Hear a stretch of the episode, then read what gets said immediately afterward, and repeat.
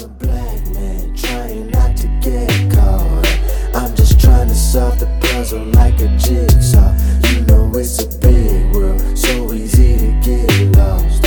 I'm just trying to solve the puzzle like a jigsaw, jigsaw. What's going on, y'all? And welcome to another episode of The Jigsaw. I am Josh Rogers, I am Brian Hare.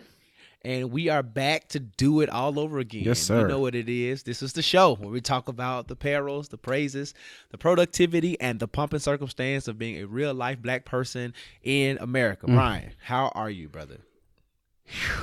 Oh. that was a deep breath. um, there's so much going on right now. Um, if I and I if I were to be honest, I'm not doing well. Um, That's fair. You know, oftentimes we try to say I'm wonderful. Um, I'm not doing well. You know, the whole Breonna Taylor sham of an indictment, Yeah. you know, happened. So I'm not, Yeah. you know, great. But with all that being said, I'm still, still, you know, still a great day to be black. So, uh, um, yeah, mm, You're still here. still here. You're still here. That's what's up. I, you know, today's my birthday. It is. For those who are listening, it'll be tomorrow. My birthday would have passed. Um, you can still cash at me at uh, JJR89 if you want to send a blessing. Um, but I knew that the indictment, whatever it was, was, was supposed to come today. Mm-hmm. And kind of selfishly, I chose to not engage it right. because I just wanted to maintain some pocket of joy Mm-hmm. on my birthday. And I knew in my mind, in my heart of hearts, I knew that it would not be what it needed to be. Mm-hmm. Um, now, I read the articles. I saw, you know, what the charges were and how there was more life preservation for the walls in an apartment than it was for human life. Um, so I saw all of that and I was like, you know what, Josh, don't get in because I Mhm. could, you know, you know me, I can be black too Listen. and well and i just chose not to engage Mhm. but um i don't know brother i think it's going to be hard right because a lot of us have to go and sit sit on these zoom calls tomorrow and smile Mm-hmm. and be professional and do the work while our hearts are breaking Right. and there was still no justice so None. None whatsoever. Yeah, because I know I'm gonna have to sit on a Zoom call with a bunch of faces, and usually after these moments, it's uh, you it's it's, it's evident that the black folks are like, ugh, and then Uh-huh. you know the you know non-black folks is like like as if nothing happened. While the black folks are just, you know, eyes rolling, just don't want to be here. So, you know, should be interested to see how uh, these Zoom calls uh, turn out tomorrow. okay so on a lighter note let's Okay. go a little bit lighter let's- let's lighten kind of it. on the same Let's lighten it up. Let's ah, glory. Let's lighten it up. So on the um, kind of on the same note, I heard Okay. that you watched woke. You finished it. I did. Okay. So now tell me real quick about how how you feel. Joshua Rogers. Um, I think I may have found my new favorite shows on the television. Yeah. I think I may have found it. Um, you know, I love everything black, uh, and especially when it comes to as far as breaking down our culture, our thought processes, and stuff like that. Um, I think woke has definitely done that. Um, it's we binge. I binged season one. It's only on eight episodes, thirty minutes. Each. Yeah. So those of you who are listening right now, I'm going to you know challenge you. We're going to challenge you to watch out. You know, watch those shows because hopefully at some point we will be able to talk about it in detail. Um, but uh, yeah, I, I think it's a great show. I thank you for your recommendation. You are so welcome. I don't think that I would ever steer you wrong. I am particular about my television. Um, so yeah, so all the people who are listening, all you black folk, all you white folk, all, all you, all your POCs who are not black, and everybody in between, right? Go watch it. I think it's amazing. Mm-hmm. Um, I think they bring comedy and a lightness to a very serious but real subject. Yep, yep. And as Brian discussed, we have some plans to hopefully talk about it real soon in detail. Um, but speaking of that, Mm-hmm. new things that are coming, we're introducing another new segment Uh huh. that's coming to the show, and it's going to be called the PO Box. Yes. Drop something in the PO box. Drop something in the PO box, and this is really just your opportunity to write in questions. Mm-hmm. Um, present us with information or cases that you want us to have our opinion on. So if your boyfriend getting on your nerves and you want a man's opinion, you can write in. If your husband is trash, you can write in and Please tell us write how bad. the juicy tea of it all. Right. if your girlfriend is, you know, boo boo garbage, you know, if you if you if you want to be in an entanglement but you don't want to admit it, like, whatever the thing, Listen. whatever the things are, Brian and I are willing to discuss them. We're willing to talk about it, or even if you just want to know, like, kind of like how we started off. How do I get on these Zoom calls, get on these Microsoft Mm-hmm. Team meetings, navigate workspace when my heart is hurting because of Breonna Taylor, right? Mm-hmm. There could be weeks where we'd be like, we don't know. Listen, we just we don't just know because do we're trying to navigate it ourselves. Just but like we want to be able to offer a space um, while we're not therapists, and we will not be held accountable for whatever advice. we give you. right? this is this is not therapy.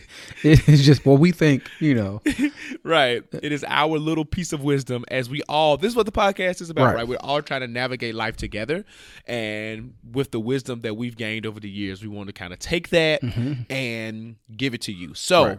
you can start writing in. Our website will be ready soon. Soon, But for, very now, soon. But, for, but for now, if you have a, a question that you want us to read, oh, and we're going to keep it anonymous. So everyone will have a pseudonym. So your real name is Charlotte.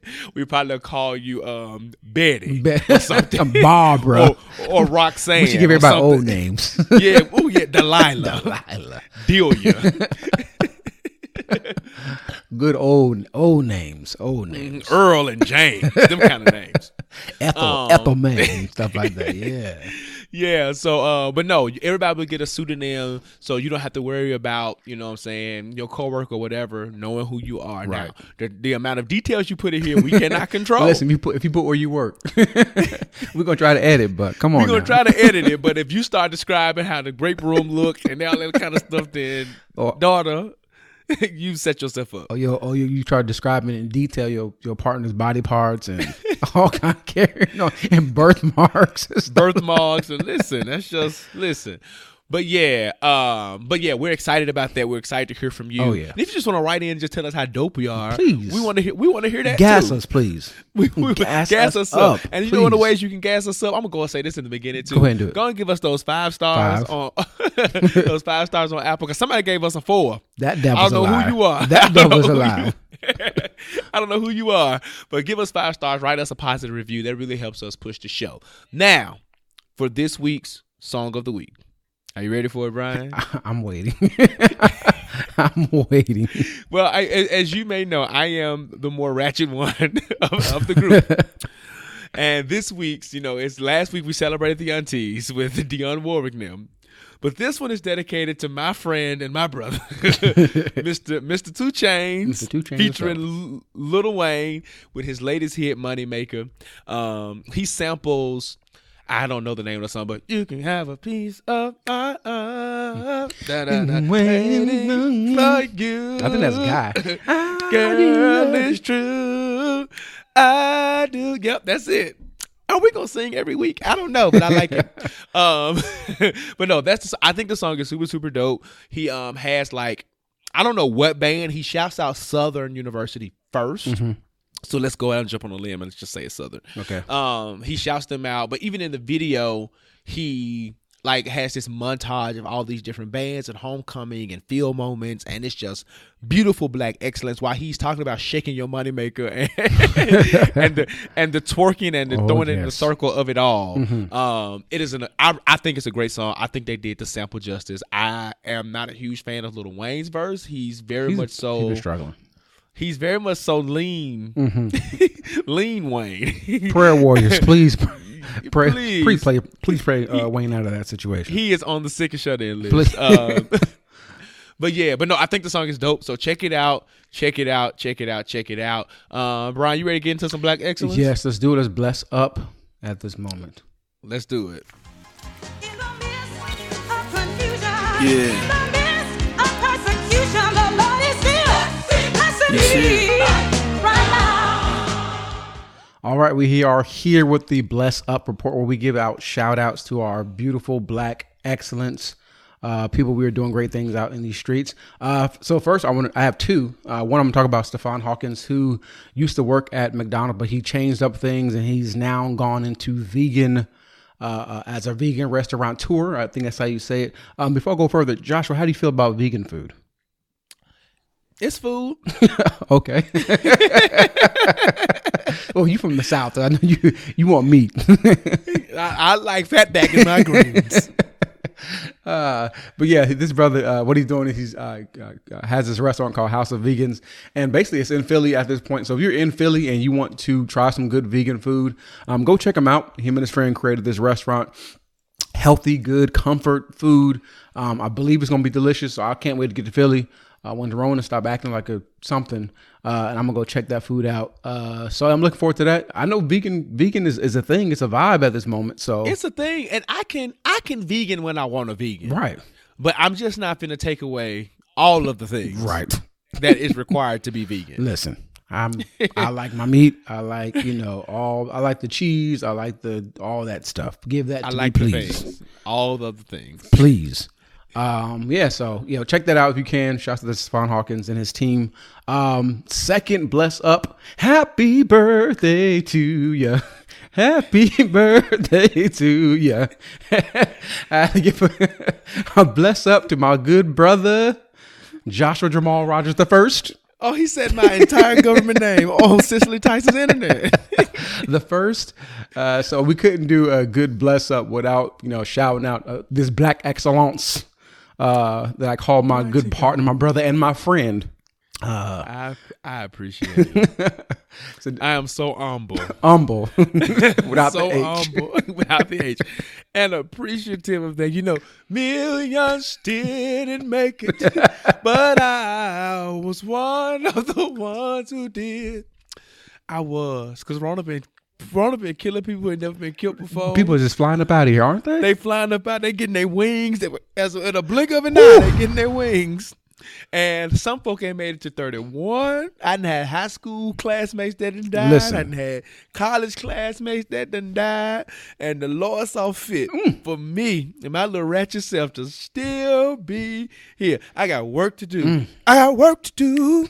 um, but no, I appreciate it, bro. I really do. 31 um, has came in good. I received a lot of love from a lot of people. All the shout outs, the texts and the messages, and uh, people FaceTime. And a couple of people sent, they didn't want to just text, they just sent videos and prophecies. I was like, Oh, all right, oh, spe- speak it to my life.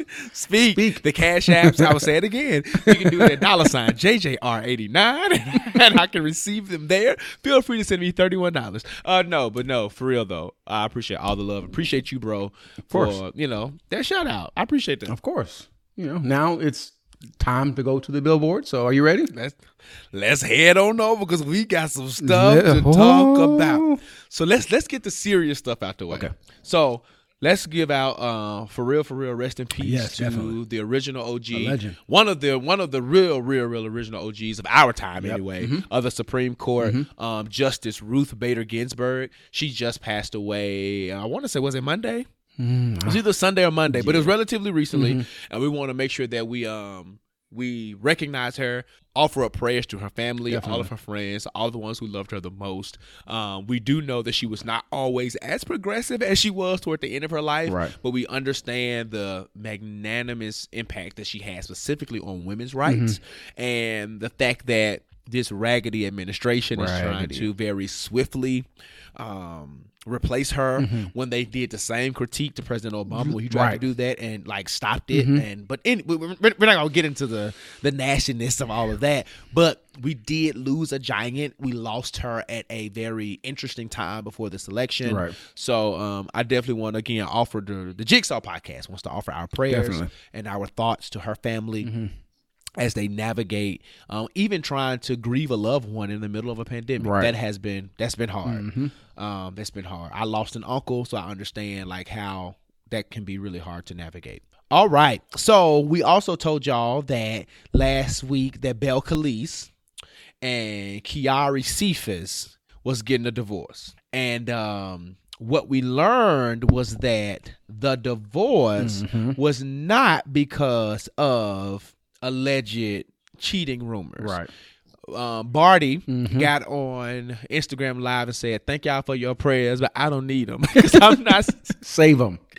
she said, "Save. I am not sad. I'm not shedding a tear." She said that, um, you know, uh, uh, as far as she knew Mm-hmm. that she was not being cheated on, and she also said that Offset was very bad at cheating. So she was like, if they were true, Right. we all would have known at the same time. Right. So again, while we do not celebrate divorce, I I wanted to update y'all on that because that was what the people said. Yeah, yeah, yeah. That's huge. It's it, Yeah, that was what people said. And she was just honest. She was like, you know, they got to a point to where they were tired of arguing all the time and tired of being mad at each other. And before, she said, and before he went and cheated and did anything crazy, you know, let's just end it. Right. So it seems like they still have love. Cardi has been very vocal about how Offset has been a, an amazing father. Mm-hmm. So we probably won't see any changes with them in that form domestically. Right. But it always is. It always is sad to see, especially a black family separated. Definitely. Um, but prayers up to y'all again. But update, and um, we hope y'all hope y'all continue to be mature about it. Mm-hmm. Um, about it all. So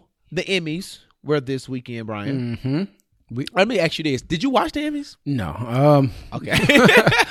the Emmys That is fair. on the on the list of um award shows that I watch. I think the Uh-huh. Emmys might be on the lower list of the award shows. Is it before or after the Oscars though? I actually watched the Oscars. So The Oscars are disgustingly boring. Well, it, it is boring, but it's like the fact of like I, you know, I'm a movie person. I love movies, okay. so I kind of want to see, you know, honest and you know, and some there's some movies that get nominated for Oscars, and I don't really watch the Oscar like nomination show or whatever, so I don't really know who's really nominated. So I really find out who's nominated, kind of unless they black. I find out, you know, mm-hmm. during the actual show, and then I kind of find out, you know, who what's supposed to be good and what's not good, and I go back and watch, you know, and most of the time I'm disappointed, you know, most Oscar movies aren't really that good. They are not. Um, but yeah, it's um the Emmys is so is it before the Tonys at least? I don't even I don't watch the Tonys. Okay, so you do enjoy the Emmys over the Tonys. Yes, the Emmys is over the Tonys. I think the BET awards are probably at the top because it's just black. Um, Okay, okay, that, that is a black response. it's a Man, the guy said that BET was his number one award number show. one award show. You know, just because is I know the winner's gonna be black. I can I can rest assured. Unless the, I think the one year they gave him to Sam Smith, but you know, you know, we believe in inclusion in the black community. We do, unless it's Jon B. and Gary Owens. They they may be the other two exceptions, right. right? um, but yeah, um, yeah, but the the Emmys, I, don't think I've ever watched the Tonys award. I've watched, you know, different clips because you know I do love um, what's the brother from Woke? Uh, not Woke. Um, Pose. Billy Porter. Um, Billy Porter. I love some Billy Porter. Billy Porter. I love some is Billy Porter. Fabulous. Fabulous. uh, so I've watched like clips of you know him doing things at the at the Tonys, but uh, I've never actually watched the Tonys. So Was the Tonys where he had the uh, the hat that, detracted? that big old thing on his head, he's something else. Listen, the grandness of it all. Listen. But going back into the Emmys, this year um, it was extra black, and Yes. they set a record of having the um, the most black award winners ever. I think it was like seven or 8 Mm-hmm, people that won. Um, and on that list was, of course, our queen, Regina King. thank you, She won outstanding, outstanding lead actress in a miniseries for Watchmen. Um, Maya Rudolph, Cephas Jones, and Eddie Murphy. Um, they won guest starring Emmys, and it was actually, to my surprise, Eddie Murphy's first Emmy award. That is kind of surprising for all the time he's been on TV and stuff like that. Yeah, and the thing about it, like part of it wasn't surprising because he hasn't done a lot of TV outside of SNL. Mm-hmm. But then the the ironic part was that he got an Emmy for being a guest star on SNL. right. so there was the irony in that. And then with Cephas Jones, he was able to share the moment um, with his daughter, who also received her first Emmy of her career. Beautiful. So um, shout out to her. And then we also have Uzo um, Aduba. She got um, outstanding supporting actress in the miniseries. I think um, for the role she played with um, what's my girl Shirley, Chisholm. Like, and, Shirley and Chisholm. that's black excellence. You played That is black excellence. Listen, a black woman who's a great actress playing an, an amazing icon in Shirley Shirley Yes. Chisholm. So that's dope in itself. Shirley Chisholm is like by far one of my favorite historical icons. Yes, I- I Um, could- just yeah. Just her like tenacity Mm-hmm. and her proactiveness and her boldness and like even like in her camp. I know this isn't about Shirley Chisholm, but like even in her campaigning, saying like if they don't give you a seat at the table, you bring your folding chair. Right? She was just emphatically black and present and unashamed Mm-hmm. and bold and just everything. And I love Uzo because she was also Crazy Eyes and Mm-hmm. Orange is the New Black. Orange New Black. Yep. And that's one of my favorite shows. And I bring that up to say she has so much range. She does. Mm-hmm. To go from crazy like if anybody watched Orange New Black, she was like a mental patient for the most like Crazy. for the most part. And to like like to really authentically play Shirley Chisholm range. Range. Mm-hmm. Yes. The range of it all. Yeah. Um is something you're gonna add to Yeah, that? I, I love Uzo. I really would love for her to play Nina Simone. I think she would destroy Hmm. that that that role. I think she would do a great job as Nina Simone. Yeah, because as much as I kind of like what's the little girl who's in Drumline? Zoe, Zoe Saldana. that wasn't it. Girl, that wasn't it. that wasn't it. And matter of fact, most of us ain't like Zoe Saldana syndrome. syndrome line. She ain't been that black since Drumline. But anyway, yeah, I think that would be dope. Because Uzo can sing as well. So that could be something. She kill it. And then we also got to shout out Zendaya. yes, God. the youngest ever to win in her category. She won Outstanding Lead Actress in a Drama, and um, she was. It's just so. It was so exciting to see her journey Mm-hmm. and for her to progress from where she was, Disney Channel, all those, all those things, Kid Star, to now this beautiful black woman Yes. just killing the game. Yes. and um, we- we're here for it all. Now, All. the downside Right. of the Emmys was that our favorite show, Insecure, Mm-hmm. Favorite I feel show. like they got snubbed a little bit, um, because they got eight nominations, but they they did win one, and they won um, outstanding single camera picture editing for a com- comedy series, whatever that means. But um, if you can see Brian's face, Eyes rolling. and but the thing about it was the scene that they like won was the scene when Molly and Issa finally had lunch. oh, that was a beautiful. like episode. I think episode nine. Yeah, I think that's the one like that, Yeah. uh, Kerry Washington directed. I want to say. yes, and that was the that's the scene that got them that award. It was a beautiful episode, and you can Yes. tell it was like single camera because it was focused like directly on them the entire time. Um, but like my girl Issa didn't get lead actress. False. My girl Yvonne Orji Orji did not get supporting action in the comedy series. Um, there was a f- few other things that uh, it was like the music, like they got nominated for like best music or something. Like Insecure has some of the best, the best music. music. Yes, The hands down. music. Hands down. So I feel like they got snubbed, but like Issa is absolutely a genius. Yes, I love And I her. feel like her her time is coming. Yes. And I do think that she'll probably get nominated for more stuff because she's Issa. Yes. Like other because she's ventured out into movies and Mm-hmm. stuff like that. But I also think Insecure has this time too. Speaking of, did you see her post about season five? Yes, I saw it's coming back. It's coming back. I also saw a post that was hilarious that I guess she reposted. And somebody was like, "Oh, those pages look real thin. She gonna give us a measly thirty minutes again."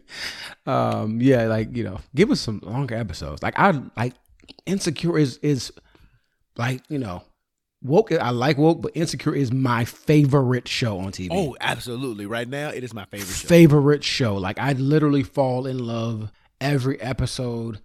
They they highlight blackness, the beauty of blackness. It's like I feel like I can hang out with Molly and Issa. I feel like a part of the show. Um, even the drama is like still like classy drama. It is. Um, it's I think insecure like paints us in our realist self. I don't know if that's really right, but also the the I hear what you're saying. but the the beauty of it all like it's like if, if you look at our circle like we're insecure like that's that's what our life looks like Mm-hmm. you know And Issa, if you're listening, can you please give us a lot more Kelly? Okay, because she's Kelly. she's the gym Well, Brian said that he could see himself hanging out with Issa and Molly, and I could too, but I would be finding to tr- trying to find all the time to be with Kelly. She's the gym. she said my favorite moment will forever be Coachella When she got tased. when she got tased and she laid in that ground and said, "Remember me different." I can almost cry now thinking about the laughter that fuels my soul. yes it's a great She's just show and like and I heard like she's one of the writers and she also said like she does a lot of like um impromptu uh what's the word I'm looking for? ad libs There it is. Mm-hmm. She does a lot of ads. She's and she says she doesn't do a lot because she doesn't want to take away. But like the remember me different part, Mm-hmm. like stuff like that is like stuff that she just does. Like, it, and it's great. Right. Keep doing that. Keep doing that. So shout out to Issa and Insecure. You are winners Yes. in the hearts of Brian and I. I don't know that that means anything, but you, You are, are winners. somebody. You are somebody. okay, and this is like part two of Bless Up. This is your honorary bless Up. Yes. honorary bless up. So Brian, Okay. I sent you some links You did. about humans of New York you did. and Miss Tanqueray. Did you read any of them? Ah, Can I be honest? I haven't read. You did not. I haven't read It's it yet. It's okay. I haven't It's read okay. it yet. I'm, I'm gonna read it though. It's okay. I'ma read so it, So for though. all of y'all who are uh, for those who may not be, go to on Instagram, go to Humans of New York, and read about Miss Tanqueray. She is a former stripper Oh. from New York. She's in her 70s now. So I think er, it was either earlier this year or really late last year. So Humans of New York is this Instagram page that highlights just these amazing stories of New Yorkers, right? Sometimes they're like one post, sometimes they're over a series of, you know, four, five, six, up to 11 or 12 posts. And I think Miss Tanqueray had like two or three posts. Okay. And the one that made everybody fall in love was that she was telling the story about how she was like she had um she had interacted with this man. I don't want to say it was a sexual thing, but I, I, can't remember the first story. But anyway, she interacted with this guy, and because she hung around the scene with like um, a lot of gay people, a lot of transgender people, drag queens, he thought that she was, I think, was a drag queen too. Okay. And when he approached, she said, "Baby, I ain't no, I ain't no drag queen. This is real fish." and I think, fish." yeah, this is real. And I think that line alone, like, make everybody fall in love with her Mm-hmm. because you can see, like, these she, she's this seventy plus year old woman Mm-hmm. who's just telling these really authentic, raunchy, re- almost unbelievable, but you can. They're so raunchy that they have to be Have to believable be. stories. And so, anyway, go check it out. And the reason why we're talking about it is because Miss Tanqueray was supposed to um, do a podcast with the gentleman who created uh, just to tell her full story, Okay. but she got really sick. Okay. And so they're now they're doing a 32 post um like doing 32 posts to tell her story and I've read up until I think the 10th one. I need to go on probably I won't say tonight, but probably tomorrow and just get through the rest of them. They are so amazing. She talks about um like how she suffered as a child with her parents and um how she got into stripping, how she got into the bars and you know presidents that came and wanted to meet with the stripper. She didn't call any names. She said she ain't got enough money for that. she talks about how she went to jail and somebody read her palm before she left and everything came to pass except the fact she was supposed to come into big money. Okay. But here's the thing: because she's sick, they did a GoFundMe to for her medical expenses. Okay. They were only supposed to raise like two hundred thousand dollars. It's up to a million dollars now. Wow. Bless the Lord. So whoever this palm reader is, like we don't believe in the black We magic don't. over here, Mm-mm. but Mm-mm. the that woman was accurate. Everything has come to pass. So um I'll try to put the link to Humans of New York in the description notes today. And if you feel led to donate to Miss Tanqueray after reading her story, we'll put that link in there too. um, so that we can, you know, give your five dollars, do your contributions or whatever. Right. But get on it. It is absolutely amazing. We're gonna talk about it again next week. So hopefully by then I will just like. Brian, Brian watched woke. He would have read Humans of New York. I'm telling you, you're going to be captivated, bro. I'm sure. I have not turned my Instagram notifications on for anything except this. Oh, wow. I- That's big. I, I, it, those stories are so captivating. That's big. They're captivating. So, last but not least, right here on um, the billboard is my spiritual mother, Oh, Linnethia Nene Leaks, best sometimes known as Nene. Mm-hmm. Um, will not be returning to the Real Housewives of Atlanta. Sad day. Um, for those who know me, know I I feel a way. Okay. For those who know me, you know that Housewives is my guilty pleasure. Hmm. I don't like to admit that I like it. well, no, I'm past that. I if there was a point because when Ashley and I first got married, she was an avid Real Housewives of Atlanta fan. I, I couldn't even stand to have it on in the same Mm-hmm. room with me. But one day we sat and watched it together. And I got just, I just got stuck with that mess and that shade. And now I'm the one that's like, Ashley, housewife about to come on. um, so I will say, I know you don't really watch it like that. Well, probably don't watch it at all. Um, I, I watch it. It's it's a you know, Lauren watches it, and if it's a situation where it's on and she's watching it live, I'm not gonna like leave the room and like that. So I I, Yeah. I, I keep up with the show. Yeah. Okay, great. Mm-hmm. Okay, so there has been like I think one or two seasons where, and this is kind of recent too, where she hasn't been on.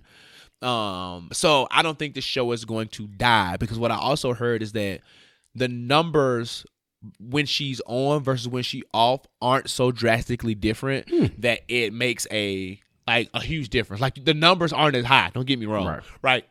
But it's not one of those things like, oh my god, where's Nene? Mhm. Um, so now she never said that she was never coming back. She just said she wasn't returning for season third. This thing has been on thirteen seasons. I, and I Um, watched season one. Like I remember when the show first came on. I've never watched season one. Right? I think I came in season whenever. So I've been probably out of the thirteen. I probably watched the last eight seasons. okay. Yeah. Yeah, the last eight, the last eight or nine. So it's gonna be interesting. I'm sure they're gonna bring some new girl Mm. in to kind of spice it up. Uh, somebody's been rumored that they're gonna bring Phaedra. I don't think that's gonna happen because Kandi literally hates Phaedra. Yeah. Phaedra because of the whole Yeah. Mhm. yeah, that whole thing, sexual assault rumors and things like that. And I know that the show gets messy, but to me, that was a line that was just crossed. Yeah. Uh, and I think you would lose all of Kandi and everything she brings if you bring Phaedra back. So I, I don't know. But shout out to the housewives. Rest in peace to the appearances of Nene Leakes being on the show. Mhm. Um, shout out to you, girl. You know, as your song says, um, go get that money, honey. oh, and let's be great. Uh, you ready to go to the living room and talk about some stuff? Yeah. It's going over to the living room. Let's go. Let's get it. So if y'all grab your drinks, grab your popcorn, your snacks, whatever it is, and let's have this living room conversation. All right.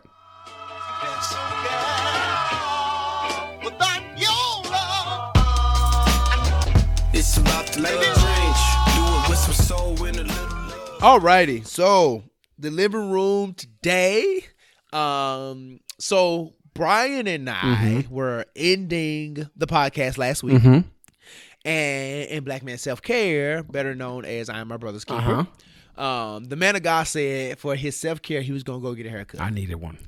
And I, you know, my curls are a little dry right now, but I went and got I went and got one too. Like on, you know. Anyway, so and when we got off, we started to talk. We was like, man, like we just started talking about the amazing experiences that we have at the barbershop, the ways in which a haircut really just changes, Listen. like your day, your attitude, and all that kind of stuff. So today's living room conversation is super dedicated to black man hair goals and everything that goes into it. So, um, Brian, like, do you even remember like your first ever haircut, or maybe maybe not your first haircut? That was a while ago. Because the man of God, I just turned thirty one. Man of God is significantly older. than Significantly. uh, I'm 35. Significantly, I think it's a yeah, bit much. a, that is a whole um, grade level. that's That's like ninth through twelfth. Right. You were you were out of there. Right. Uh, but no, seriously though. Um, like I don't remember my first haircut, but I do remember some of my very early haircut experience, barbershop experiences. So like, what is your earliest barbershop haircut memory? Uh, sadly, I had I didn't go start going to a barbershop until I was like an adult. Like okay, and- interesting. because you know few things few reasons. My mom you know uh, single parent household. My mom wasn't trying to pay for us to go to the barbershop um so she like swore she can cut our our hair. And she told us up like we looked a mess. Okay. like looked terrible. Um and then after that it was a situation where um we were tired of looking like trash. Um so then we learned how to cut our own hair. So like i have an older brother i have a younger brother. So we pretty much like learned how to cut our own hair um Okay. and then we cut each other's hair and then like when i got older i was you know paying twenty five dollars for a haircut. I was like, uh, you know, I can buy these clippers for twenty five dollars, and these, you know, and these and these and these clippers, uh, these uh edgers, and I can do it myself. So, um, yeah, I, I I was you know had bad haircuts for the most part, or I have my friends cut my hair for the most. So if you go back and look at some old pictures, you can tell like you know. I, you know, I wasn't together. And the Lord blessed me The Lord the bless Lord you. blessed me, and then I found a barbershop. That's a whole nother story about you know that barbershop experience that was a, a front for a drug spot. But you know, oh, we gonna talk about it. we gonna talk about it. Uh, but let me say, uh, let me go. So to answer the question, my the memory of my best barbershop experience with my current barber. Now, you know, we're in a long term Okay. relationship. As you know, we may talk about that later. But you know, black men and their barbers is like a relationship. Oh, it is. It is a relationship. Ship. It is a marriage. So I'm gonna shout out my barber, Anthony Jackson. he's been cutting my hair for a good minute, like some years on years, and he's gone to multiple shops and all that kind of stuff. And I've followed him to all those shops and have driven 45 minutes to an hour to different shops. So shouts Yeah. out to you. Uh, uh, so I enjoy my my barber. So yeah, I so I my dad was an avid barbershop attendee, Mm. haircutter goer, right? And when I came along, little Josh, Mm-hmm. Okay. time for my first haircut. Um, I don't remember this like from memory, but I remember from pictures. So Okay. that was my dad's friend. Um, we used to go to his house and I used to get a boosie fade, right? in this man, in this man's house, in his kitchen, and that was I, and I just remember that because my parents told me about it. Um, there was a couple of pictures, and but my first barbershop experience was with this guy named Reggie. Okay. Now, his breath was horrid. Tragic. but he was a young barber, and we went inside the Southbrook Mall. All my people in Memphis, you know how hood the Southbrook Mall. it ain't nothing in the Southbrook Mall but uh, abandoned movie theater. Uh, a record store that had the Lil Kim hardcore posters all over the place, but this was like the '90s, right? So like that was that was music and like a salon and a, it was like it was literally like worse than a Greenbriar. It was like not worse as in it was hood, but not like hood as in you could get shot. It just was like an abandoned mall that only literally had four or five stores hanging in it, which was mostly like kind of service industry type stuff. But anyway, we went in there and Reggie would cut our hair and he was an artist. I used to get Nike signs in my head. Oh, you I was that kid. get- I was that kid. I got Josh cut in the back in cursive. Oh. I used to get JR. Uh, I used to get the Dallas Cowboy star. My daddy stopped getting it because he was like, mm, "That's that five point star, that's gang stuff." because like like gang members weren't like trying to differentiate between the Dallas Cowboy star and they five points. Right. Um, but I was that kid with all the design. I couldn't get designs on Easter because Mama was hol- holiness. Holiness or hell. no designs on Easter. But I was the kid zigzag. I mean, parts starting here go all like. But so how y'all doing these little parts now? I was the innovator. I, I was the emancipator. Y'all get y'all give me no credit. No, but no, I was I was I was like Rand. I was like uh, Reggie because Rand. Shout out to Rand. That's my current barber. I was like Reggie. I was like man, today I don't just want the J. I want Josh. and like I see certain barbers today like have like these special tools. Randy you I mean Reggie used literally the liners Wow. and with like and bro and I'll tell you it was like it wasn't Ricky Dink it was like from right here to here it was Josh in cursive and I used to, and my dad used we used to get our haircut every Saturday Wow. like every Saturday and it was like eight at the time eight dollars for me mm-hmm. and like twelve dollars for him so you know, the man of God was spending man of God was spending twenty dollars a week and throw him five dollar tip like to get our haircut. So I you know, in that case, I grew up in a middle upper mm-hmm. middle class type family. So twenty dollars a week really wasn't no you know money. So we were able to go and I was the only boy. Mm-hmm. Like you had two other brothers, right? Right. I was the only boy. So my dad was like, cool. Uh, as we got older, Reggie moved to another shop, but then Reggie dis I think Reggie moved to a shop. He moved to another shop. We followed him. Then he moved to another shop in Whitehaven. I mean, in East Memphis. My dad was like, "I'm not driving all the way out there." so we went to the barber adjacent to him, Larry, and um, Larry was like black, black, like Hotep, Oh, okay. Umar Johnson type black, Okay. and you know he was cool, but he talked a lot. He was real slow. Um, and it was just one of those things to where it was a black barber shop. At the time, there were no appointments. So when I tell you, bro, we was literally spend upwards of sometimes six hours in the barbershop Just yeah. just waiting. Oof. So I saw my first Good Times episode in the barbershop because they had the DVD set, Mm-hmm. and I watched like season one through three because that's how long we were we were there. Um, I saw a lot of brand new movies in the barbershop. the, the bootlegs. the DVD man, and then in this barbershop, the uh, the back half of it was a beauty shop. okay. So it was literally like the Ice Cube. Mm-hmm. I think what was it, the second or third one, where like they were together. Mm-hmm. Um. So, but it was like, and my mom was like, "Y'all barber just so slow." And I'm like, "Mama, he literally takes maybe an hour, hour fifteen to cut me and my dad. I said it's just we literally wait. This is walk-ins. We walk because it's walk-ins and whoever gets there. So, but there was a Tops barbecue right next door. Mm-hmm. So the people next door end up knowing me, my daddy by name, Do I order because we would go there every day, get us a double meat burger with a double fry. Tops, Bar- if you're in Memphis, Tops Barbecue does not have the best barbecue, but they have some of the best hamburgers, Mm. bro. Oh my god, it's it's that good sloppy greasy hamburger that come down your beard where you got to readjust the bread because Mm. That it's oh, that's, I like a good that's burger. that kind- that's that it's when they put it in the bags that grease stain hit it. It's that kind it's that kind of burger, and it's everything is fresh to order. Like you can see them shaping the um the the ground beef. Them ain't no circle. Them ain't no perfect circle. That's a that's an aqua shit. That's a real ground beef patty. And they give you two. They give you two pieces of meat. Glory to God. You can get two sides. Yes, and I always got a double fry. and you put a little salt inside of your ketchup. And you do. I'm, whew, I'm reminiscing because I've been eating clean, trying to keep this dad by the way. Because that burger just took me back. But no, that was Larry. Mm-hmm. And so Larry decided to take this excursion to Africa because, of course, Hotep. Okay. And and then he then he moved into his own shop that was like with his wife. So his wife did dreads and he did haircuts. But they had like they had like incense. I can just smell the incense. I was about to say, They I can just smell incense it. blowing and Erykah Badu playing and Ray Gang. He had like a Bob Marley flag in the back. And the only really great thing about Larry was that I wrote a, uh, for my high school newspaper. I did an article on Kwanzaa, and he was able to give me all of the Kwanzaa tea. he even knew the founder of. Kwanzaa. He knew the guy. He knew the guy personally. so, but my daddy was like, "Listen, this shop is not it." But then he ended up moving to like into deep South Memphis because he lost a lot of clientele when he went to his Africa excursion because he was gone for like months. So we ended up going to the barber my dad still goes to now, who I go to when I go home, which is Dale.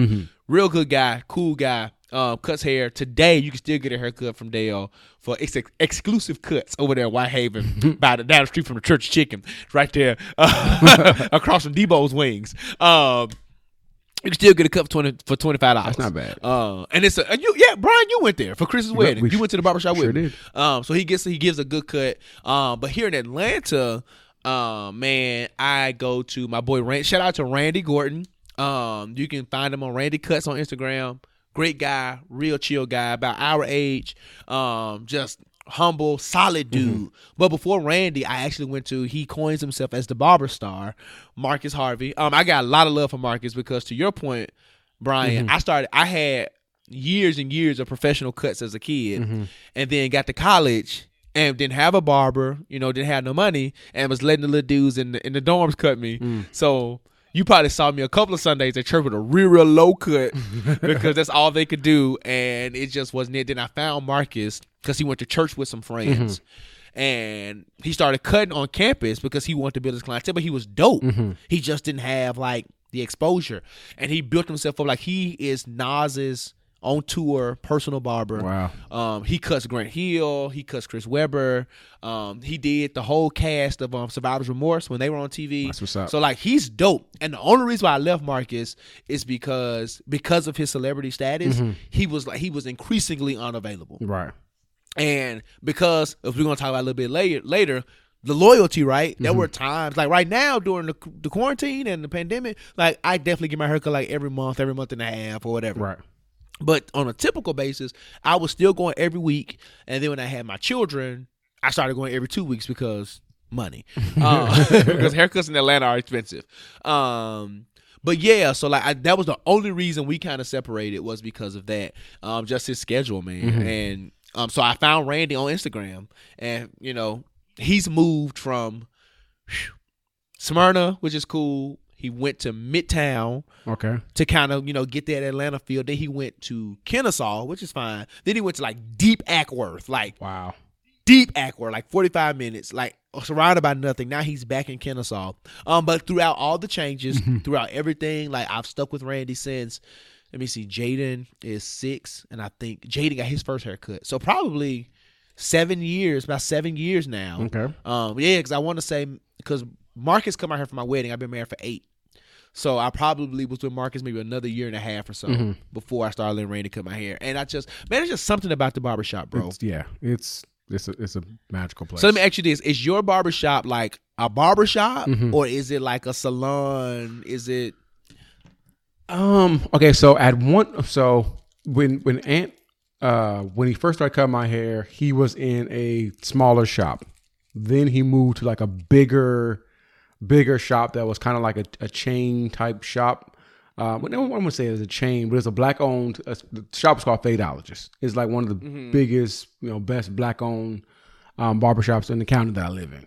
Uh, shouts out to you know uh, Fadeologist. Um, but it was so They got black barbershops in Gwinnett. don't do that. Don't, he he opened up a second location recently.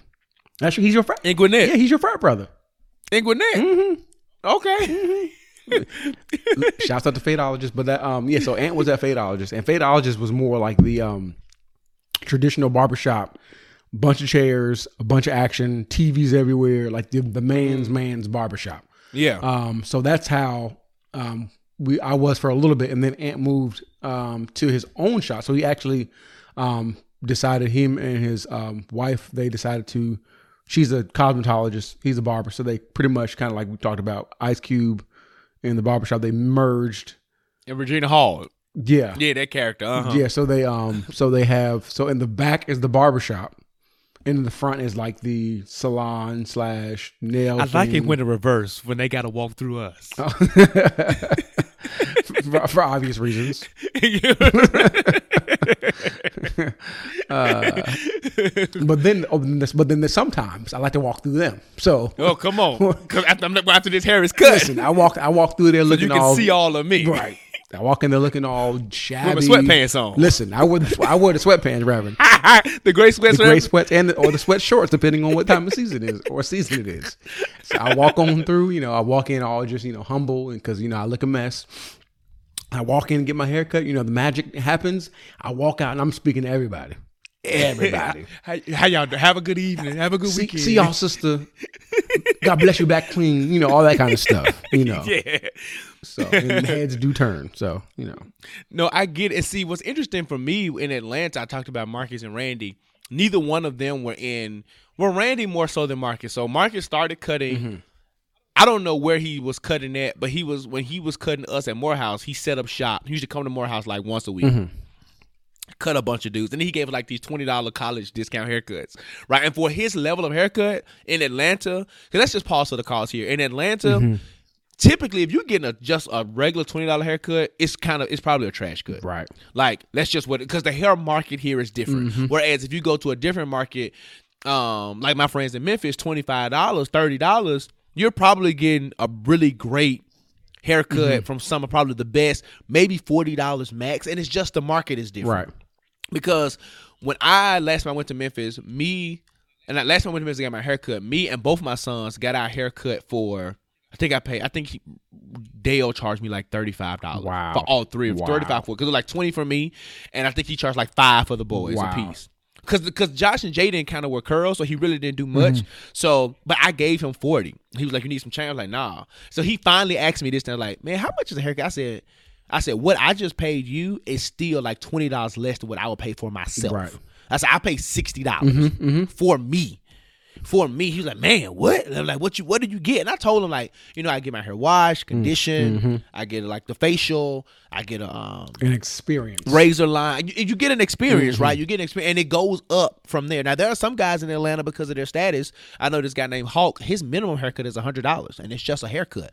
But because he's so exclusive and so much in demand, like you literally have to get on his books almost two months in advance. Wow. So you can talk about it as much as you want. People are paying it anyway. Mm-hmm. I will say um, that's how Marcus started off. Then he went to this uh, Salon Ramsey, Mm-hmm. which is like it was just it's really what it was salon. So it was a barber and beauty shop, Mm-hmm. but the the interesting thing about it was it was no delineation of this side is barber. It was like the chairs were just mixed up. So Marcus was literally right next to a beautician Okay. as we call it in Memphis. We ain't no cosmetologist, beautician, right? Um, and that's just how Salon Ramsey kind of function. Now he went to a different Salon Ramsey. He went from the Buckhead location to the Midtown location, and it was the same thing. Like there was like a side, like on his where he was, there was like three barbers beside him, but he was still right across from a woman mm-hmm. who did hair, and then there was like a tattoo artist in there and a nail tech. So Salon Ramsey kind of positioned itself as like this all mm-hmm.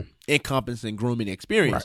Now, when me and um, Marcus kind of parted, Randy was in a more typical barbershop, but it was a it was a it was in Smyrna, but it was a hood barbershop. Now it was raggedy. and Randy was like the diamond in the rough in that joint. And I think um, there was some loyalty that he had to the owner Uh-huh. because they both were from New York. And this guy kind of showed him the way. But Randy was like, to me, the better barber. Um, not you know he he is the better barber. um, and that but that was more traditional. But Randy was still appoint- Randy and Marcus were both appointments only. And that kind of changed the game for me. When I used to go home for the summers, I would be so irritated going to the barbershop, waiting for three, four hours, uh, trying to find stuff to do in three hours, you know, trying to time it versus I go to you at 11. I know I can get there at 1055. And, you know, within 10 to 15 minutes, I'm sitting in somebody's chair. Right. Or like with Marcus, like you would get there, but even if he still finishes somebody, he got a uh the wash girl washing your hair. Mm-hmm. You know, so by the time you're done on the dryer, he's, you know, pretty much ready to cut you, right? So like my experience in Atlanta is different. Now in Memphis, it is a man's man's typical barbershop. A lot of talking loud, Mm-hmm. sports, sex, TVs, all you know, dudes in there eating chips and I mean all kind of stuff. Versus in Atlanta, it's more of an experience. And now, and now Randy is in a salon suite, so Okay. it's you know one of those buildings where everybody got kind of like their personal mm-hmm. space, and that has actually made me and Randy become. Like he's always been my guy, but now we're kind of like friends Yep. because it forces us to have conversation. yep. Like your barber will talk to you, Yep. um, but this kind of forced us. Like me and Marcus were cool too because we knew each other from a church perspective. His wife was in the gospel choir that I sang in, Okay. so like we like we had a relationship. But like me and Randy like talk talk because it kind of he's not talking to nobody else in the shop. It's just me, Right. Um, so I guess like.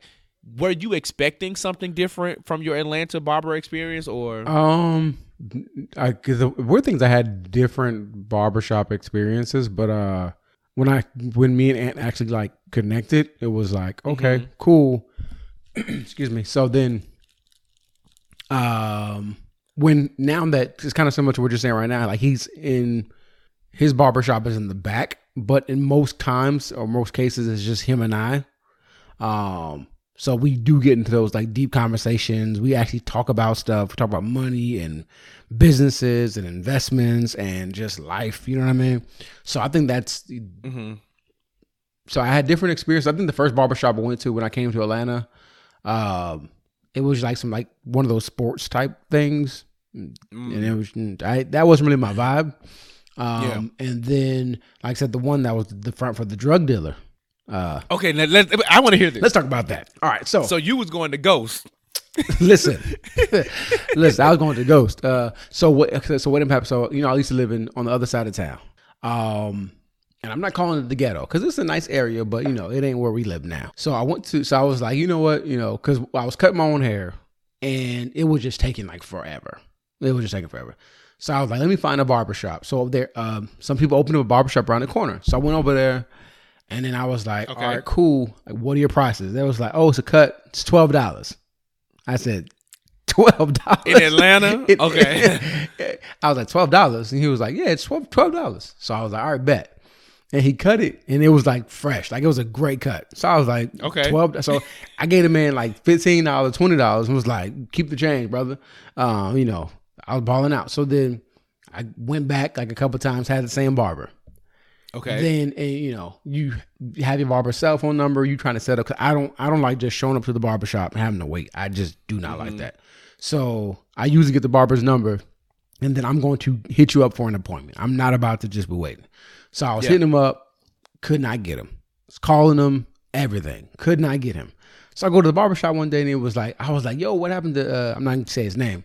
Uh what happened to um old boy? Oh yeah man um yeah, uh, yeah, he um he, he had to leave for a little bit. So I was like, leave for a little bit, you know. And I'm from a certain place. I know what leave for a little bit really means. Uh, so uh, and then I called again, and I think he he he was able to call his cell phone and leave a message from prison and say, hey y'all, you know, I'm out, you know, I'm I'm out here and doing blah blah blah, and I'll see y'all in a couple months or something like that. So then I got another person in that shop. He was cutting my hair for a little bit. I hit him up. All of a sudden, I can't reach him. This man got locked up.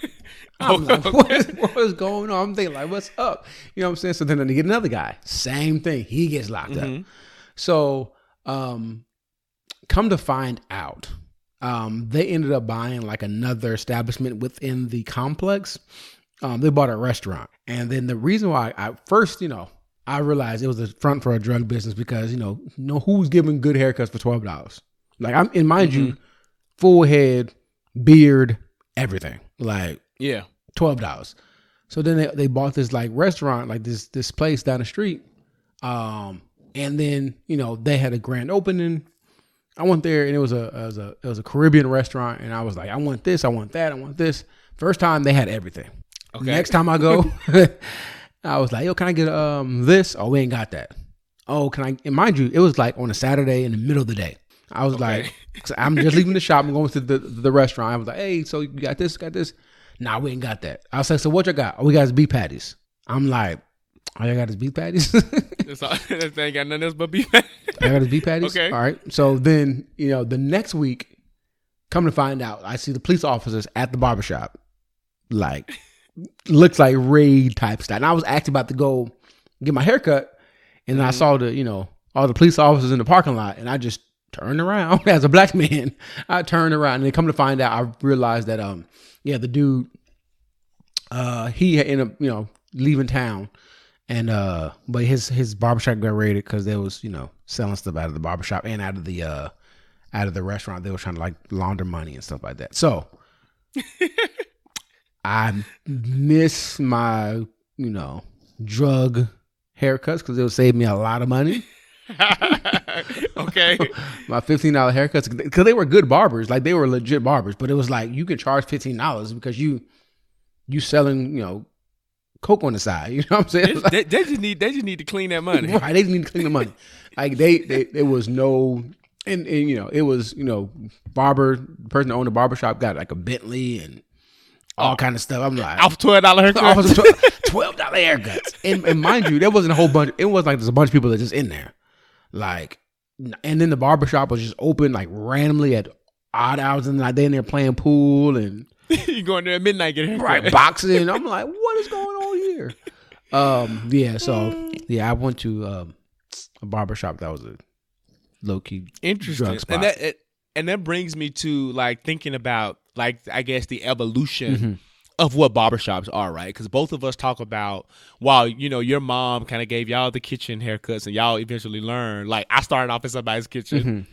You know, even though he was an aspiring little barber, you know, but like this kind of, and then eventually getting to um like barbershops or whatever and you know going to what we consider like the man's man's shop Mm-hmm.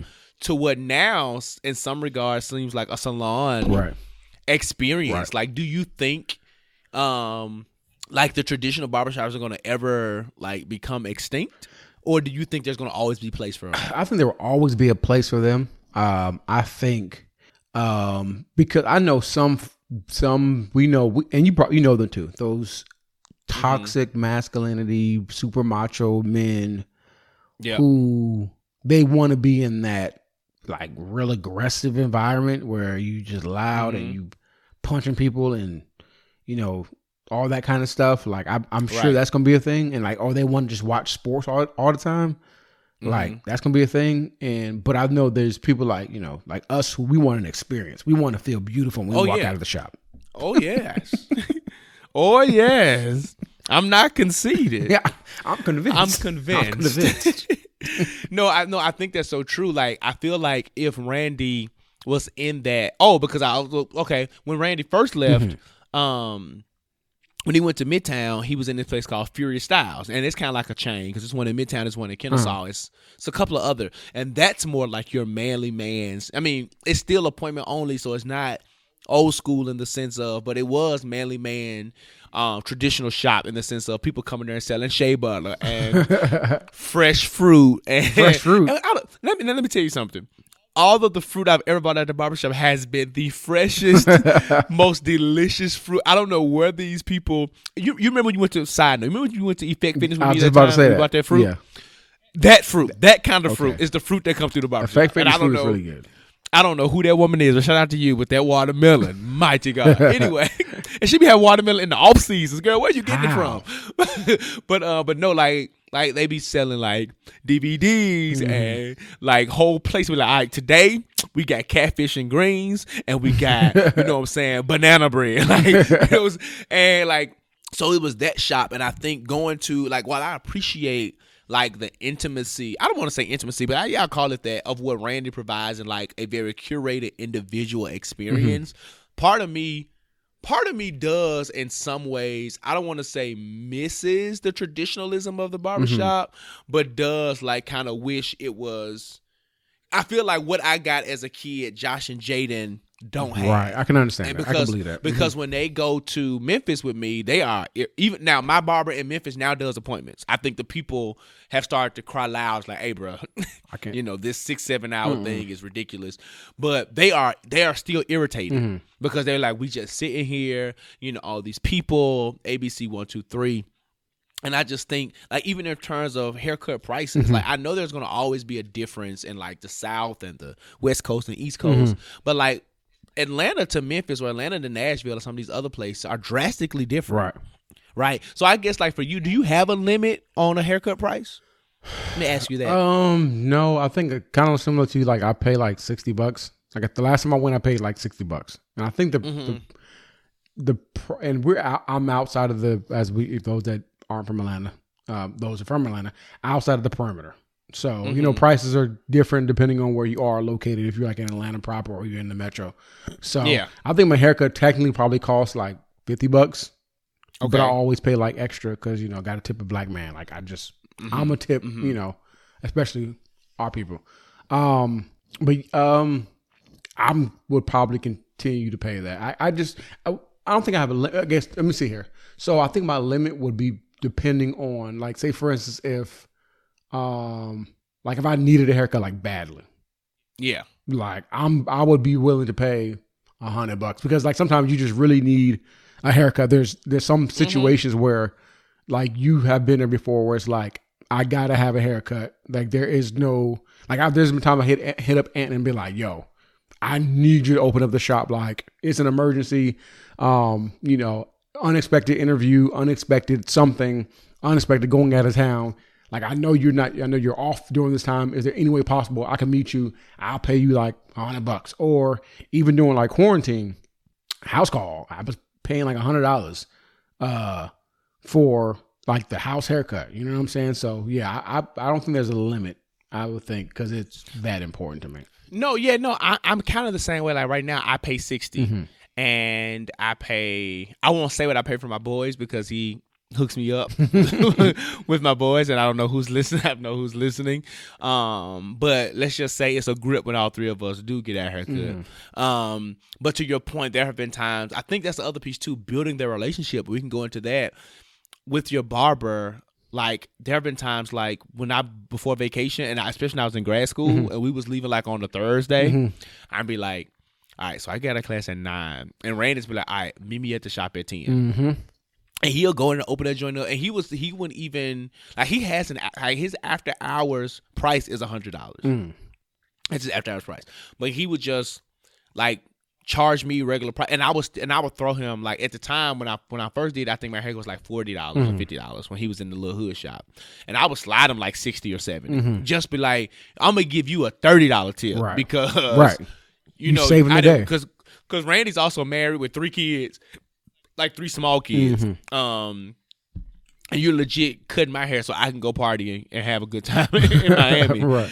Right. Um, and you don't have to do this. So like, there are ways that I also appreciate him, Mm-hmm. which I I don't say that I have to, but I want to be able to show like Mm-hmm. you don't have to be this guy to me. Um, but let's talk about the I guess the whole relationship piece Mm-hmm. with your barber because I talked about how I transitioned from a couple of barbers, but in Atlanta I only really had 2 Mm-hmm. and I have what I consider a backup barber, but he is legit only when Randy is like out of town, Mm-hmm. and I just cannot get squeezed in. Like, there's no way possible for me to get squeezed in. And this record, and this guy is on the recommendation of Randy. Okay. Like it is, it is almost like it's like it's almost like an open marriage. It's like this is who I'm going to. If you're gonna get a haircut. if you're gonna get a haircut, you know what I'm saying? And only because too, I don't want to just go to somebody trash or Right. go to somebody who's gonna mess me up or take away the pattern. Uh, but why do you think that it's so important to the black man though? The consistency of that relationship. I think it's the sometimes there's so much uncertainty being a black dude. I think it's sometimes just great to have something you can always rely on. Um, like we we know we probably know men, and y'all out there probably know brothers who know where they'd be committed to a woman, like like can't keep a relationship, probably cheat, all that kind of stuff, but they are faithful to their barber. Like it's something about being faithful to your barber, and I think it's if anything with me, it's just the fact of like you kind of alluded to it, like like they know you. Like so, I, if I go to Ant's shop, he can be like, "Oh, the same thing," and Yup. yep, same thing. Um, or even if it's like a situation where I want to, you know, during the pandemic, I've been kind of, you know, chaining some stuff up. Uh, I show him the picture. He'll be like, "All right, bet," and he'll be able to do the thing like exactly the way I want it. Mm-hmm. Mm-hmm. Or he'll or he'll ask the question. He'll say, "What you got going on this weekend?" Right, and he always gives great cuts. But he'll be like, "What you got going on this weekend?" I'll be like, "Oh, I got a photo shoot." He'll be like, "Bet," and then he gonna give you that extra, that extra cut to where he gonna take way more time than he probably would normally take to give me that mm-hmm. fresh cut and make sure everything is like precise. Even though like the normal cuts are great, but he's gonna say, "Oh, you doing this? Or you going out of town? I'm about to give you this." Right. Because like you know, I think it's another thing about his pride, like as far as not like in a negative way, but he wants to make sure that you know when you walk out of the house or you walking somewhere, they're gonna be like, "Oh snap, who cut your hair?" And black people, we gonna we gonna ask that, like, "Who cut your hair?" We gonna ask. you know that's that's the thing you know so um yeah i think that's why i'm i'm definitely committed to my barber is that he we know each other we've developed a relationship um but he he knows my hair he knows my hair Yes. And I think that's the other piece too. Like you know, you know me, Mm-hmm. and you know what I want to represent. You know what I'm looking for, what I like. Because Randy, when I just I just got my haircut this past week, and I'm I'm I'm wearing like this mini kind of curly kinky fro, Mm-hmm. which I've never worn. My I've always like wearing it kind of like curls on top sometimes, but never like all over. Mm-hmm. Okay. And he- he also knows even when I just wear it on top, whether it's a low fade or a high fade or whatever, around this time he's like, all right, we finna cut it off because in the winter sometimes I grow it out, but also sometimes in the winter I cut it because even though it, it sounds crazy, but sometimes I cut my hair I cut my hair lower, like right in the winter, mm-hmm. which is weird. Mm-hmm. And then in the summer, but the reason why is because typically in the wintertime it takes me longer to get dressed, mm, and that's because makes I'm sense. putting on more layers. Mm-hmm. Uh, oftentimes, like I work, most of my jobs have always been downtown, midtown, so I have to park in the garage mm-hmm. and get out. So I have a lot of different time things that I have to take into account, and the winter oftentimes slows that down mm. because of like you know, you got to warm, especially when you park in the garage, you got to warm your car up. You got to do these other types of things, right? So I get my hair cut lower, Mm-hmm. even though more hair would keep it warm because it's less maintenance. I Right. can just brush it, put a do rag, boom, boom, boom, boom. So, like, to your point, he knows that. Mm-hmm. So it was like, this signaled it. It's like, you ready? And I'm like, nope, I'm, I'm going to keep it. you know, or like you said, in the summertime or in the spring, Mm-hmm. You know, he'll be like same way, like he unless because he's like waiting on me to signify some type of change. Otherwise, I'ma do it. And like you said, there are times where I don't even have to book the special. Mm-hmm. Appointment. I just be like, I got photo shoot this week. He be like, okay, cool. Mm-hmm. And he just start doing stuff. Or there have been times. One time he asked me, be like, hey, you my last appointment. What you got going on after this? We're like, nothing. Be like, I bet. And he'll start doing like all the, All the the steam on my face. I mean, everything just because I was his last appointment. Mm-hmm. I'm a dedicated one, or it's something that he want. Like I've like it was one time I think when he first did the steam. I had I had never seen him do it. Okay. So I felt like I was one of the guys that he tested it on, like how he wanted to perfect it. Mm-hmm. Okay. And so when, when he said I was his last one, I ain't had nothing to do. It was- I was just getting a haircut that Saturday. Like he did it. And it Mm-hmm. was like things like that because we've built relationship, friend, And not, and not to say that I'm the only one, right? Right, right. Like, like, but at Don't the think same you're the time, only one. like, I don't think you're the only one. You know, barbershop relationship is almost is they are open marriage. Listen. they you know they cutting tons of people, but in that moment, I felt like you know, said this my brother. Mm-hmm. I want to do this, blah blah blah blah, and I think although there are plenty of jokes, I think that is the real thrust of Right. it, right? Like they know us, they know our hair, they know how we want to present. And sometimes, like I don't like I, like when I even go to my backup barber, I am thoroughly explaining what I want. Mm-hmm. I'm like, I want you to do this. I want you to taper it like that. I want my beard like this. Mm-hmm. I want blah blah blah blah. And because my beard is relatively new, the only thing I tell Randy is like, uh, unlike my brother Brian, he flourishes with the Flirt- James Harden. I am. I'm like, you know, cut it down to my face. I, I just want it. I just want you to be able to see it. Mm-hmm. Um, and but that's it. I've only had to say that once since growing it Mm-hmm. out, and now he just. It's kind of by nature. That's just what he does. Mm-hmm. Unless I tell him I want it thicker. Or like when I started growing my gro- my goatee, went from the mustache to like, all right, let's connect it, right? And but I gotta say it one time, and that's it because I go so often, and I do, and it's just something about the barber shop, right? I think we kind of alluded to it that gives you this confidence. Um, and it's like I have bought, like I wear my hair curly, and I have bought the same products that Randy uses, mm-hmm. and it's something like I can't, I I can curl my hair great. Okay. Yep. I can do a good job at it, mm-hmm. but it's something about when he does it, mm-hmm. fresh out of the like. I'm like, it don't ever be like that never. though. Never. like when I leave the shop, I want to go random places. Oh, I, wa- I just want to go somewhere. I want to go random places, and I want. I want just to everyone to see me. I want everybody to see me. I want people to know me. Mm-hmm. you gonna see me? I want you to see me. um, so because it's like you said, it's when it's you can't you can never recreate what the barber does, and that's what I think how Right. great the barber is. Is like I don't I don't know I don't know what I w- I don't know what I would do without my barber. Me either. And I feel I think I told mentions you. I feel like I've walked into the barber shop with a look with a measly pimple Mm-hmm. and walked out and be like, it don't. e- I, it's not even there. It's like my skin clears up, Glowing. I look bright. I look like I'm glowing. Mm-hmm. I look brighter. You know all that, all these different types of things. And I, but I really just think it is a it is a real part of the black man's like overall confidence and life experience. Oh, yeah. is Oh, yeah. the barbershop and your hair. Yeah, I think if you were to ask any black man, how do you feel after leaving a barber shop? Mm-hmm. And they would probably say, like, if, if you did a survey and you said before you came into the barber shop, how do you feel? They probably would say like a number between one and ten, like ten being the, the best or whatever. They probably give you like a five or six or whatever.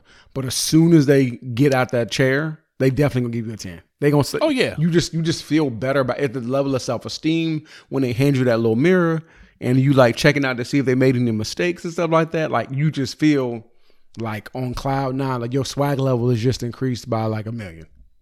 And even the guys who get the trash haircuts, like they are confident. I've seen the guys Listen. on Instagram be like, and I'd be like, "You you went to the barber shop? You pay for that? You pay for that? you and your barber both need to go to school. You for your eyes and him for skills, because clearly somebody, yeah, that somebody ain't doing something right. But no, I I feel you though, and I think like in terms we we hear a lot about, and I love our Mm-hmm. black women, right? About like the their natural hair Mm-hmm. and all these other kind of things, but I think there's some credence that has to be given to black men and their hair Right. and the many ways in which I think it's just a black person thing too, right? Yeah, yeah. The many ways in which that we can do it, like we can go from like I can literally like I've done two I've done two photo shoots within the same year, Mm-hmm. and I almost look like a, a different person. Because on one I got a really low haircut. Mm-hmm. On the most recent one, me and you did, like I got the like the curly, Curly fro, fro, like yep. Mm-hmm. you know what I'm saying. And then I got pictures that are not they're maybe a little less than a year old, where I got like a fade. Mm-hmm. You know what I'm saying? So it's just like I can switch it up um quickly uh and like our hair you give us a month our hair can really grow it can be looking you know and to to the point that i said earlier i can get a a, a design uh whatever i can grow it out get a braid i can start locking it i can you know do a myriad of things just with the cut alone from the fade to the to the the mohawk to whatever Right. right? And I just think that you know our ability to navigate what our hair looks like is also a part of our beauty and our excellence, even as men. Yeah, and I, I think hair is like in as as no as you know, you married to a black queen, I'm married to a black queen. Um, and we know that hair is important to them. Like you know, our wives would change up a style quick. You know what I'm saying? Quickly. Braids one day. You may get braids. One time Lauren got braids like one day. She didn't like them. And she took them joints out and did her own. So it's it's important. But it just I, I think as maybe as important as hair is to black women, I think hair is important to black men.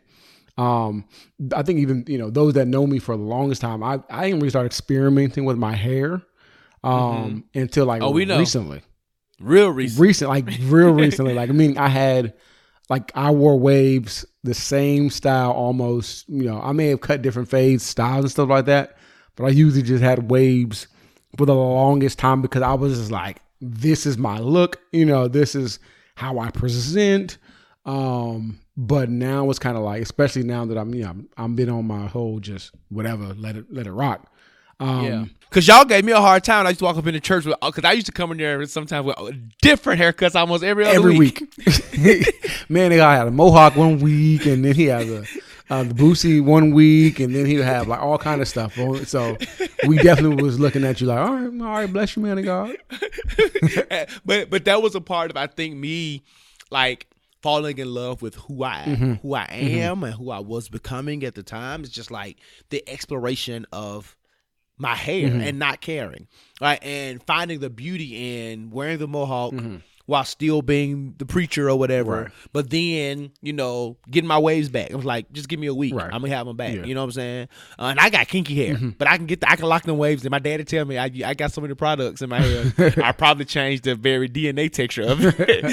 well, you know, but like, but again, like me and Asher, like under our respective cabins, she got her like leave-in conditioners, Mm-hmm. and I have a whole set of stuff for me too. Like I want.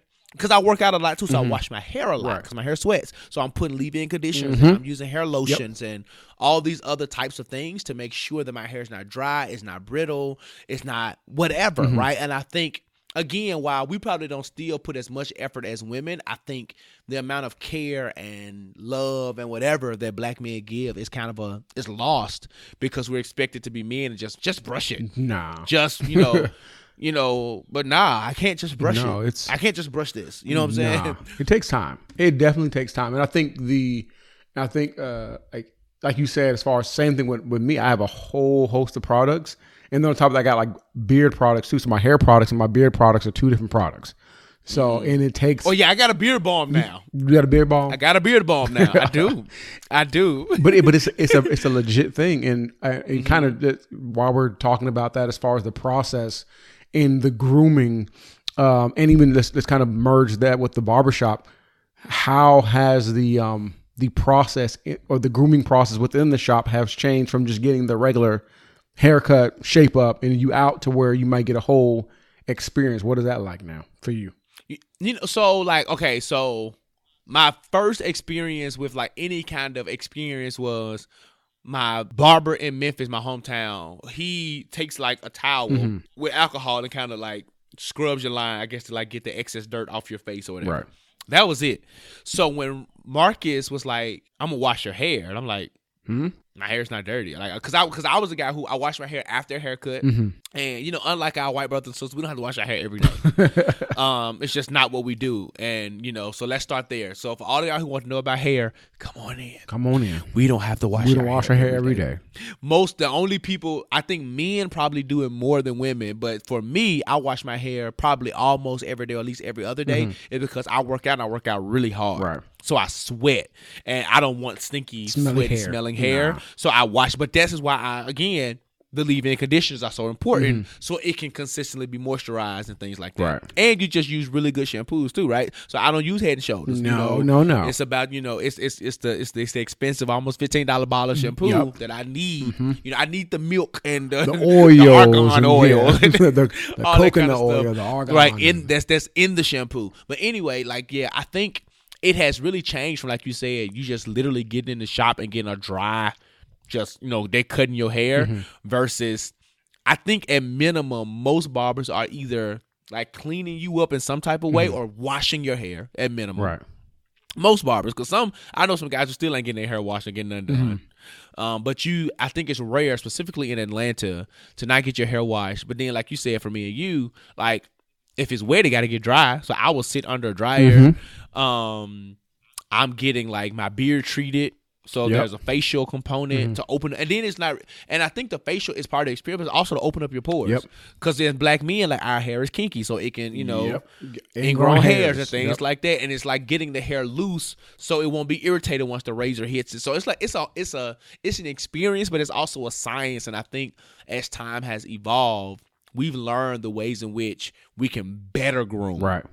So I don't think it's more so like we just making these men pretty, Mm-hmm. more so that how can we number one, yes, amplify the haircut experience, but also make sure we're giving them like good care for their hair and their skin as well. Mm-hmm. Right. Yeah. Yeah. Because uh, same thing with me. Like my barber did the same thing as far as facial treatments and uh like steam, you know, and then uh, he even like washes my beard as well. So he does all that beard wash.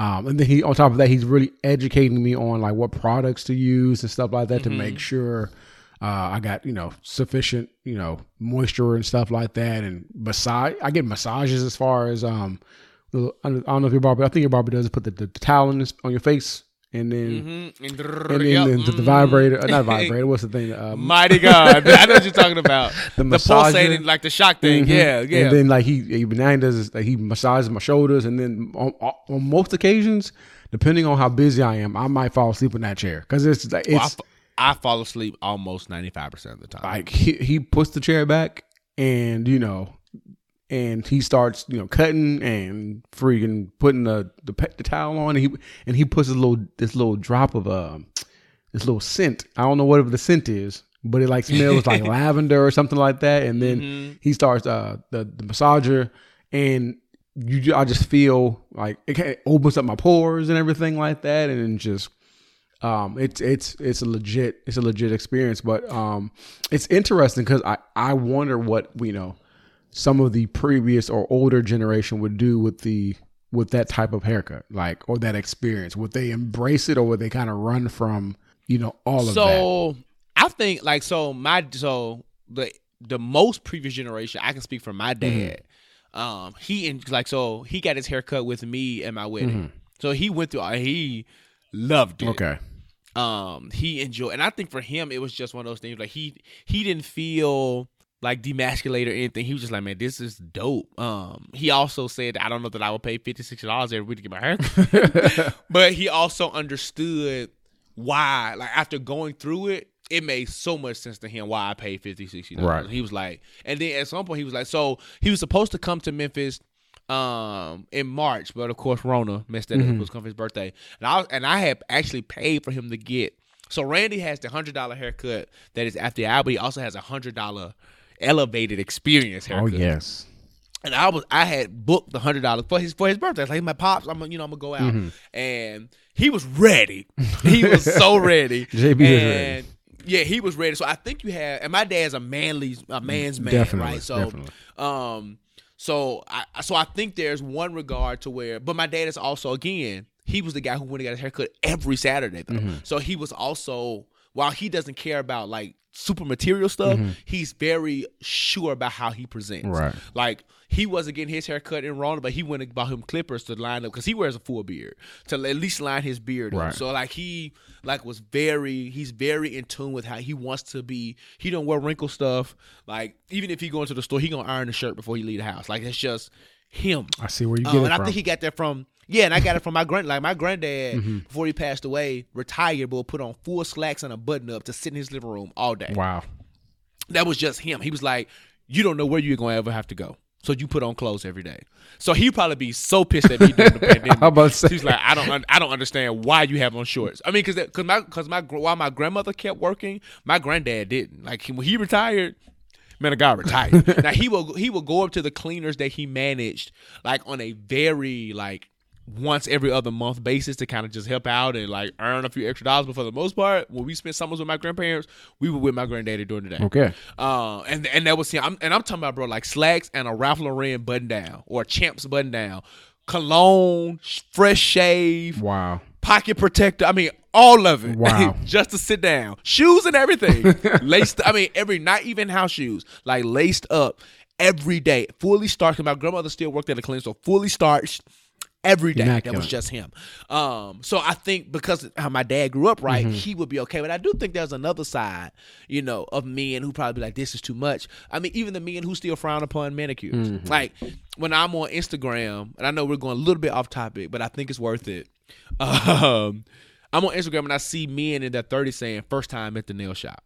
I'm just like, you 30 something? Right, you're like missing out on life. Like Like, you know what I'm saying? And and I'm not saying you got to go and like go every other week or you know, like I try to do. But but you know, but I am saying like you've you've you've been so wrapped up in the fact that it's gay mm-hmm. or it's whatever mm-hmm. to get a manicure that you've waited 35 years, 30 almost 40 years of your life, you know, because of that. When I go in that shop, sometimes, most times without Asher, I am very confident. They're like, uh, what you want, sir? I'll be like, manicure, pedicure. Ah, you you want you want shine? No, buff shiny. I don't want your polish. You know, but but you know, I, I know what I want. Um, I know why I want it, Right. and you know what I'm saying. I think we, men just have to get to that space where once, because I do believe there's going to become a time, like right. I talked about the difference between my barber in Memphis and my barber in Atlanta, and when I told him what I pay and what you know and the things that I get, I do think while he may not ever charge six dollars for a cut, I do think as other barbers around him elevate, it's gonna force him, right? Right. Because at some point, be like, bro, you ain't washing my hair. You ain't blah blah blah blah. You're not this, this, and the third. So it's gonna kind of force him to do it. Um, so I think slowly it's going to change. But I also think, you know, while Memphis is a major metropolis, it is also a very southern city. So I think there are ways in which Memphis may be behind that Atlanta, even though Atlanta's the South, Atlanta is Atlanta's Atlanta. Atlanta is definitely right. Atlanta. You know, let's let's just say that, right? So I think you can even go to a Nashville, which people kind of say is you know more advanced, or you know a Charlotte or a Houston or a Dallas, and you're still going to find some very southern. Because I think I saw a post on Facebook where people's like, "Man, if you pay more than four dollars, you get ripped off," and I'm like, mm-hmm. I don't think so, right? And I but I and these people are in Houston, like which has a very similar cost of living in Atlanta, but I think the the hair market and stuff is different, right? So if you want to cut hair, you if you're good, come to Atlanta and charge eighty dollars. Yes. and you and you could do it, Easily. right? You know what I'm saying? Easily.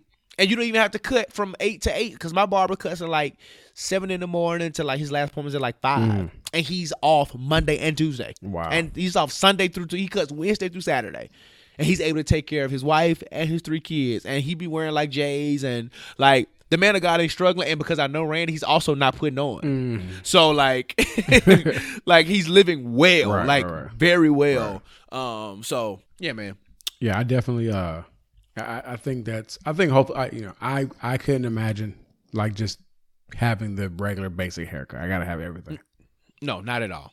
Not at all. So, um, thank you for having this conversation with me. I think this was dope. I this was um, like my brainchild from your, uh, from your black man self care. But I do think it's important, right? Like our crowns are important. It's too. important. Men's black men's hair is important. Black men's hair is of course. So kings, if your women are telling you that they don't take all that, you tell them to hush their mouth. Hush. And you tell them where where about your hair. Right. And make sure that your natural curl pattern is together before you start talking about mine. Cause bro, sometimes I come out the shower and I put that leave-in conditioner, I see it all glistening, Brother. and my skin be popping. I be like, oh, oh, Brother. look at you. What's the dude that's on uh, Hot- Mr. Hot uh, uh, Mr. Hot Look at you. Look at how you looking, Josh. You look good. you look good. Come on, smile. Smile. All right. All right. oh man, but all right, that wraps this up. Let's get into some some black man self care in uh, I am my brother's keeper. Let's go. Woo!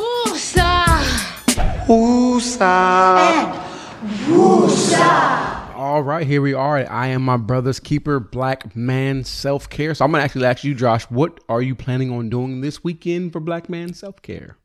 So since I just turned 31, um, on my birthday, this is I've actually celeb- recently celebrated my one year therapy journey. Okay. last month. Congratulations. And thank you so much. It has been so helpful. I think I've been a better person and less of a um, word I won't say on the podcast. All right. um, but no, seriously, I celebrate that. And one thing that I started last year is that on milestone moments, I try to go. Mm-hmm.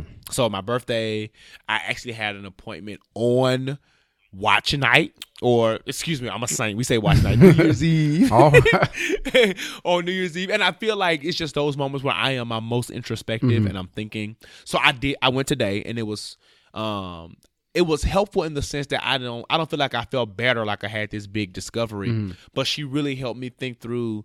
Like some of the ways that I've grown from 30 to 31. And she like, Kim takes great notes. Mm-hmm. So like she was able to think through some of the goals we set at 30 last year Okay. and really process and think through like, oh, oh, you know, and so it was so I think I'm gonna continue this weekend reflecting and spending time with uh, I've been spending plenty of time with my family, but really spending time in a more intentional way, right? Because one of the things that I talked about for year 31 is to have this continued upward trajectory of relational growth Okay. um, and specifically what that looks like in a pandemic. I think Corona has forced us to be together in ways that we're not always used to Right. or comfortable with. And because this may be our normal for a while, how can we take these moments and maximize relational value um, as we continue to navigate new spaces? So that's going to be something I'm going to be intentional about as I go into this weekend. What about you? Um, I missed the J work last weekend. You did. I did. So You did. I wasn't gonna. I wasn't gonna even say that, but I thank God for your accountability. so I'll definitely be there this weekend. Um, so I'll be doing that. Uh, I got to do some yard work. That's not self care, um, but I know that's just responsibility. Um, I really, I can't even say I don't really know what I'm going to do. Like to to take care of myself. Maybe it just maybe it's some time of, um, maybe just having my wife see if she would just watch my daughter for like a little bit and just because Okay. I mind I, I watch you know I'm nice I watch her. She's with me every single day um, morning, noon, night. She, you know, tries to come in there with us in the middle of the night. So I'm with her all day, every day. So maybe it might be like just an hour um, to just put my headphones on, listen to music, just zone out and just uh, find my zen. Um, but I think that's gonna be my my self care thing, just to sit there and just put it on some music and just zone out for a little bit um, while I'm by myself. That's what's up. And now y'all heard him say he was coming to work out. I'll be there, but can y'all meet me there though? everybody, everybody come. Everybody. everybody come. Link is available on the website, so go ahead and do it. But that's what's up. Let's go ahead and um, let's have a greater conversation because I got some stuff that I got to get off my chest. I'm gonna try to make it quick, Okay. but let's go there. All right. Bruh, let me talk. Let me talk. All right, so here we are. Let's let's let's just do this, Brian. Please. Um, because I don't have a lot of capacity. Like I say, I've been trying to own joy. Right. And it has been a the world is proving to be the dumpster fire of trash that it is. So what who I want to talk to is the CEO of Wells Fargo. Now, this gentleman, I'm trying not to um I'm trying to choose my words wisely again here. But this particular joker here um said that the reason why, right, there aren't any like or many black people in higher positions is because there's a limited pool of qualified black applicants who apply. Mm, mm, mm. So Mr. Sh- Charles um Scharf, that's the CEO, that's his name. That's what I was trying to conjure up. Bro, I I, I don't even know what to say to him. Like there are so many amazing black men and women in really high positions already. Like JP Morgan Chase just elevated someone to like a senior level position. That's a financial mm-hmm. institution. Um there are so many people who I know who are qualified with MBAs and doctoral degrees and just years of education and experience who are probably more than qualified. So let's just say that you are, because first of all, as a CEO, you're probably doing very little hiring.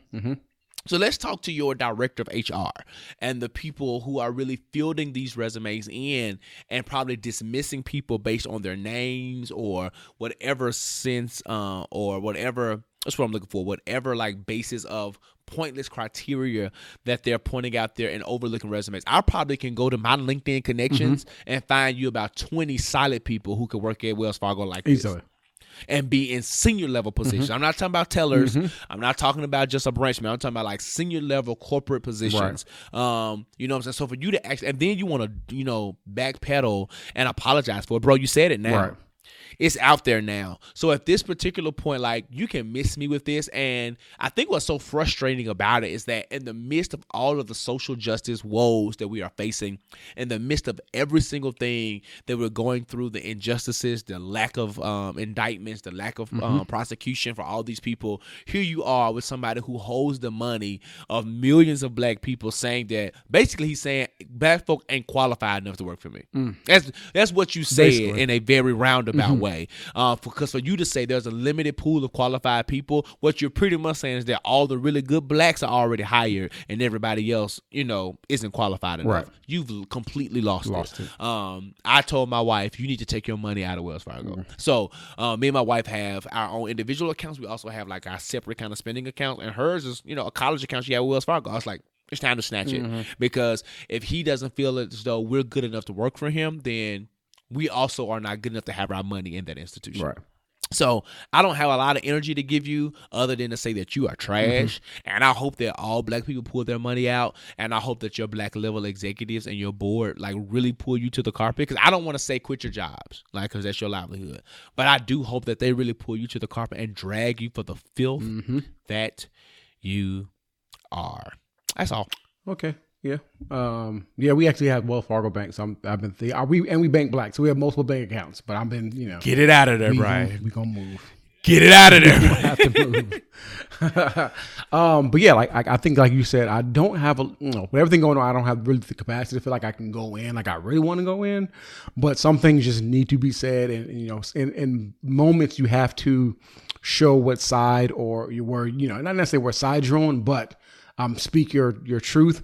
Um, and Daniel Cameron, um, if those who don't know, he is the spineless um, attorney general of Kentucky, uh, who you know, in in an effort to try to appease those um, uh, who accept him, or in an effort to try to um, grow uh, in a in the Republican Party, he did not give um, a black woman justice.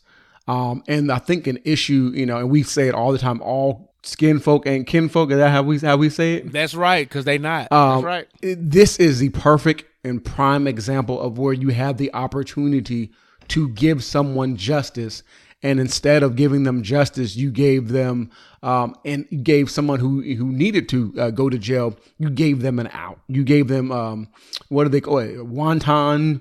Uh, danger. wanton endangerment. You know what I'm saying? Like what like what is that? You know what I'm saying? Like I know what it is, but in, in the in the grand scheme of things, you like Breonna Taylor, the, the settlement that that her parents, you know, got was not justice. That is not justice.